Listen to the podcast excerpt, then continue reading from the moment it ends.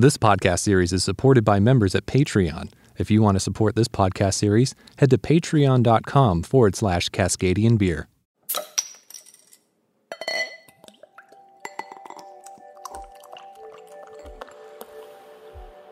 When you follow your dreams and aim for the top, sometimes you can achieve the impossible.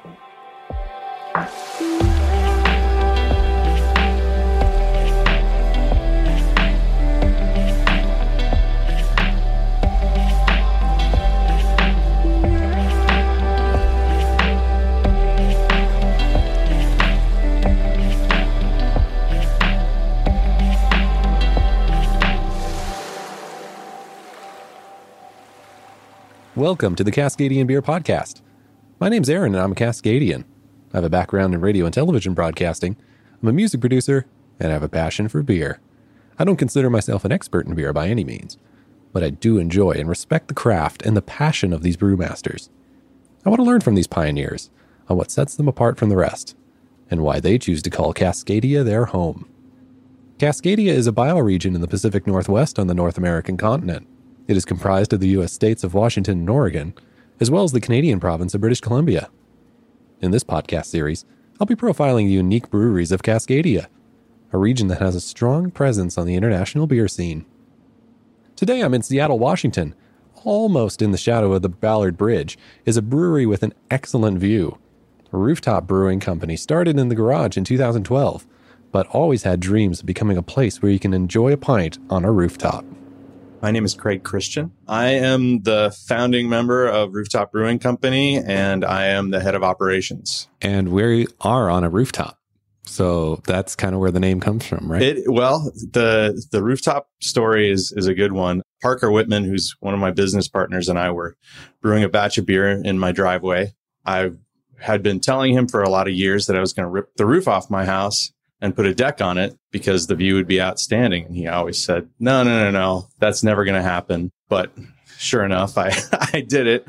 And uh, several years later, while we were brewing a batch of beer in my driveway, I said, you know, I'd really like to uh, to try opening a small brewery. And he said, well, if you do it, you have to call it rooftop because the idea of rooftop is doing something that you really want to do, follow your dreams, and sometimes you can achieve the impossible. So did you hunt out this site specifically? Because like it, it's interesting because there's the main road that goes past here to the front, but then there's a gigantic warehouse downstairs. Um, so is this still technically a rooftop? Oh, absolutely. Our, our deck is all, it, it was all a rooftop before we put the deck on it. We found this location. It was actually one of the first locations we found when we were looking for a place to expand into a 15 barrel brewery but it's it's a little bit in no man's land for retail. There are no other restaurants nearby, and there's there's not a lot of shops or anything like that. So we looked around quite a bit, but clearly this this building just fit our idea so well because you can walk right out from our driveway, from our parking lot onto the rooftop, um, and we do have a huge warehouse downstairs that we can expand into as we grow. When did this uh, place open? Then we've been here for two years. Rooftop started just over four years ago as a one barrel brewery and at that point, the rooftop was aspirational. We were in a garage brewing one barrel of beer at a time and uh, opening our doors three days a week. And there was no no distribution at that point, so it was all kind of word of mouth, and we sold out of beer every week. So.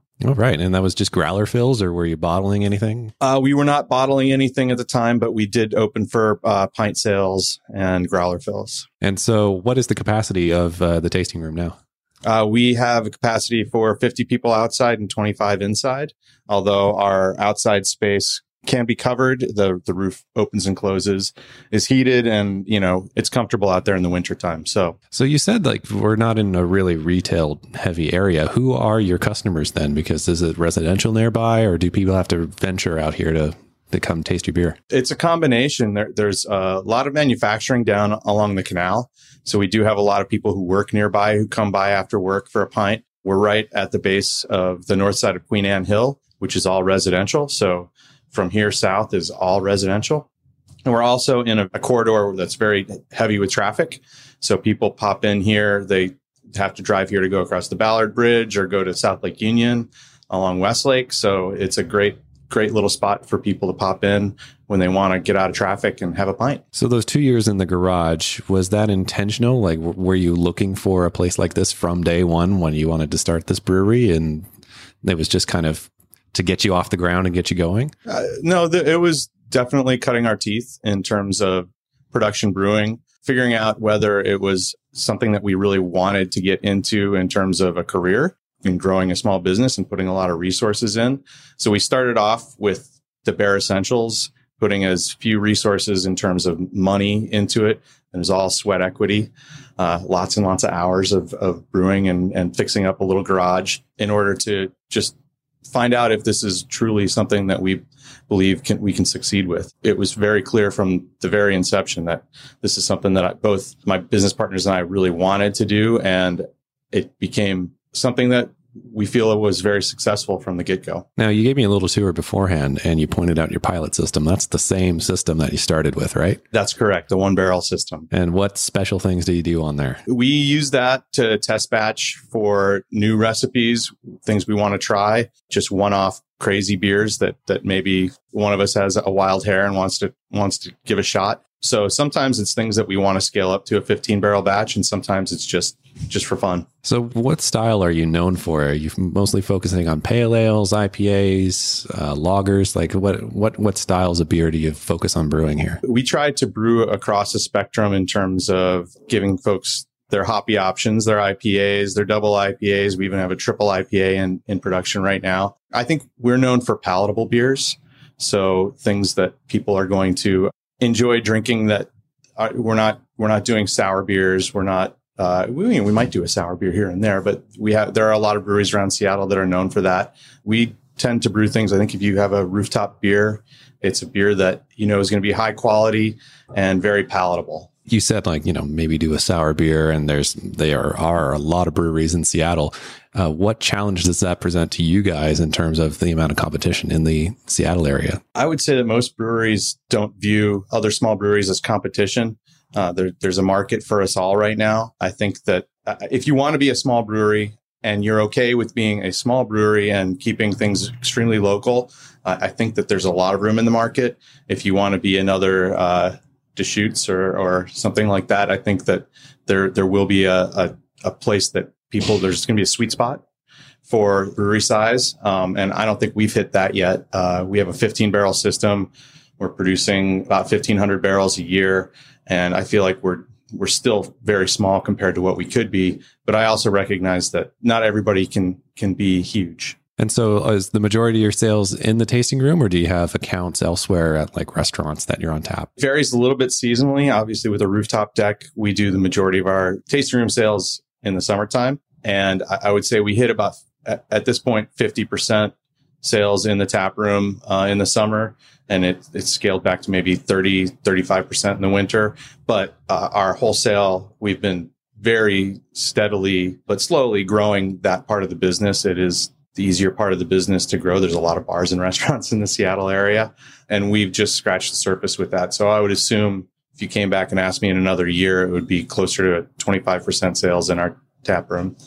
Although the, I, I feel like the tasting room is something that we definitely focus on. Our goal is to have the best tasting room in Seattle. We already have a great rooftop deck. It's beautiful, and we're uh, we're planning on expanding uh, that this winter uh, to basically double the size of the deck so that we can have a stage and we can have games like cornhole and things like that. More more yard games, more of a backyard home deck barbecue feel. Yeah, a friend with a really nice backyard. Yeah. Exactly. Who also brews beer. Yeah. Exactly. Yeah. so, what was the beer that inspired you to go down this path then? Is there one particular beer that really stands out for you? there, there is. Um, so, I, I live across the street from a coffee shop that originally it was a roaster. It's called Seven Roasters. And I started brewing a, a coffee porter from using the beans from, from that roastery.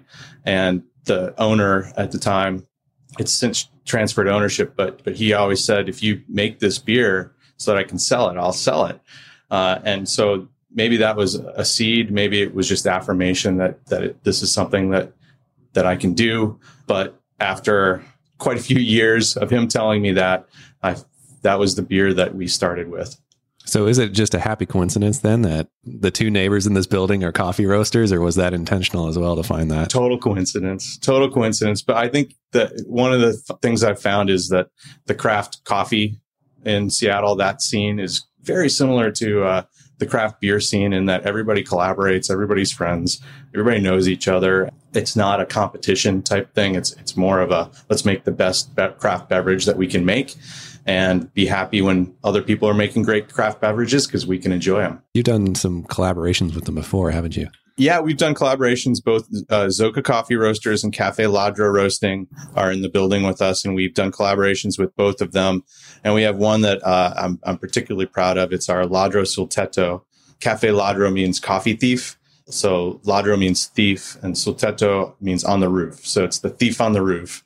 It's a very high end, uh, single origin, light roast coffee, something that you don't normally see put into a beer.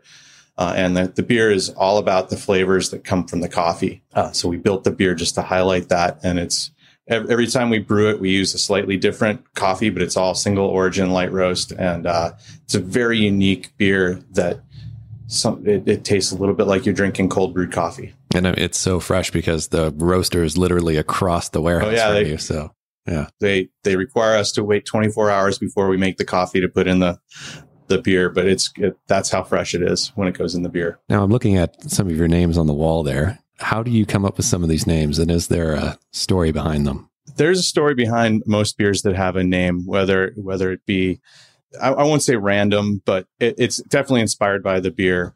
And the the story that I think that that people have have heard quite a few times now, if they come in here, is is the tank ride story. So the tank rides are Russian Imperial Stout, and that was named for. Uh, unbelievable thing that happened to me about 20 years ago. I was in the Peace Corps in Russia. So uh, I was in the Peace Corps teaching environmental education in secondary schools in a really small town in the Russia Far East.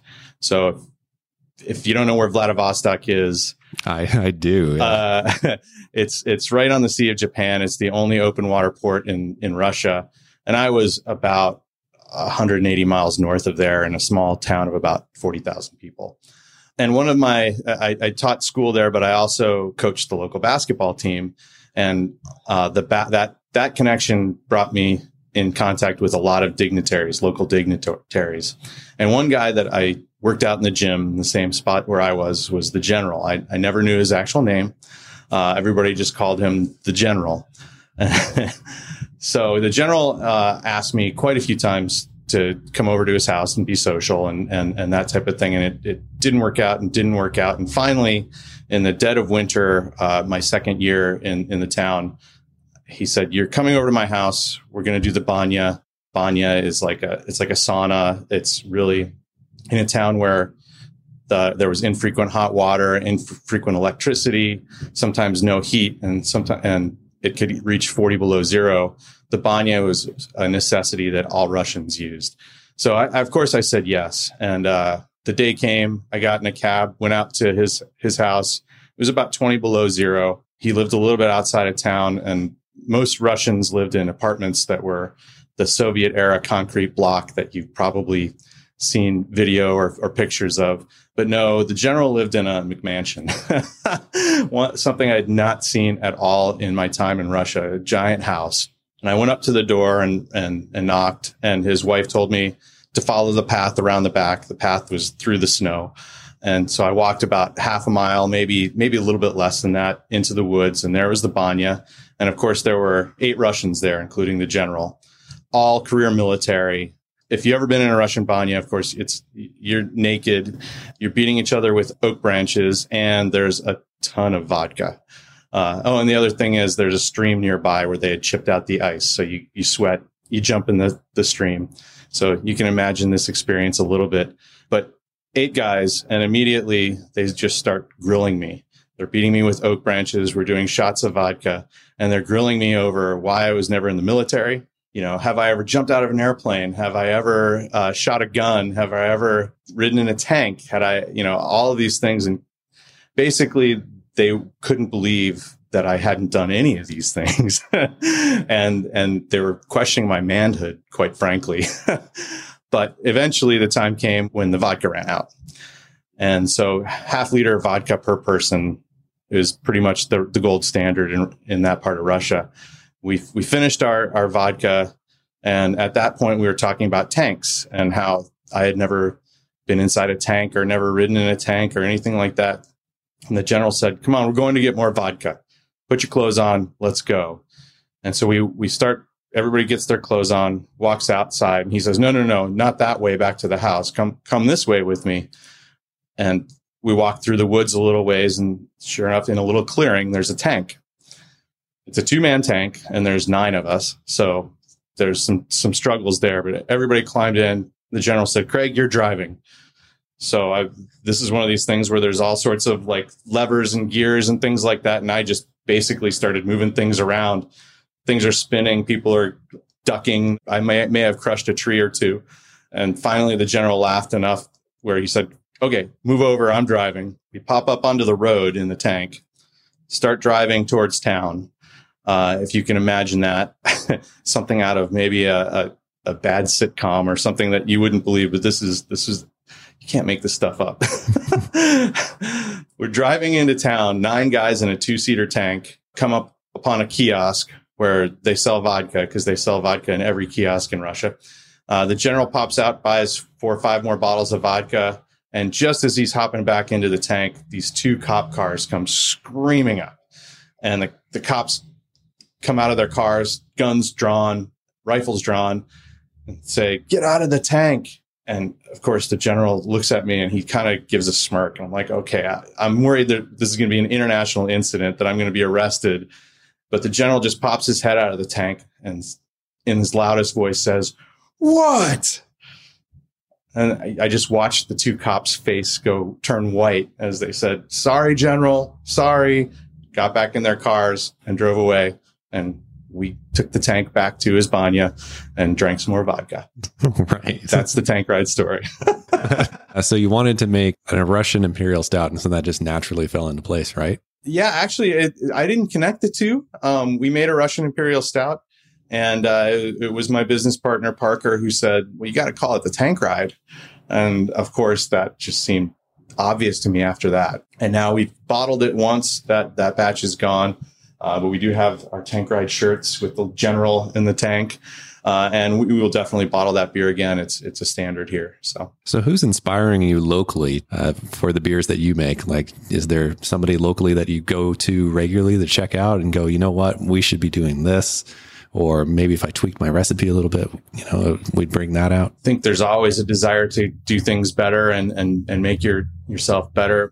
So we have a head brewer. His name's Kyle, and and uh, he brings to the table a totally different set. He brewed in Ohio and, and concentrated on more English style ales. Whereas my tendency is maybe more towards a bigger beer, a higher ABV beer, something with a little more punch.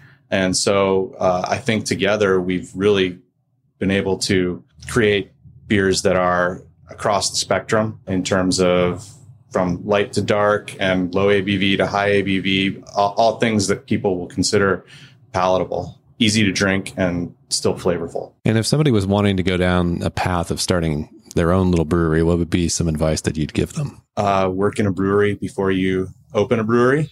I, I worked in a brewery in my early 20s, brewing beer and front of house sales as well. And that was, that experience was invaluable. Uh, yeah, I, I, would say get to know the business before you jump in. I, I, know that there are a lot of homebrew clubs and businesses that have developed through those homebrew clubs, and that's really kind of wh- where a lot of the craft breweries in this area have come from. But at this point, the there are a lot of breweries, and, and there's a lot of opportunity to get a job in a brewery and get to know the business. And I think that that will make you a much better both businessman and brewer. For somebody who hasn't been here before and they come down and visit you guys, what would be something you'd want them to walk away with in terms of an experience with you? So I, I feel like part of our business is just being part of this bigger community and being a, a positive member of that community. So I, I, think I would want them to walk away with the experience of great beer, a very cool place where there's a, a great community of people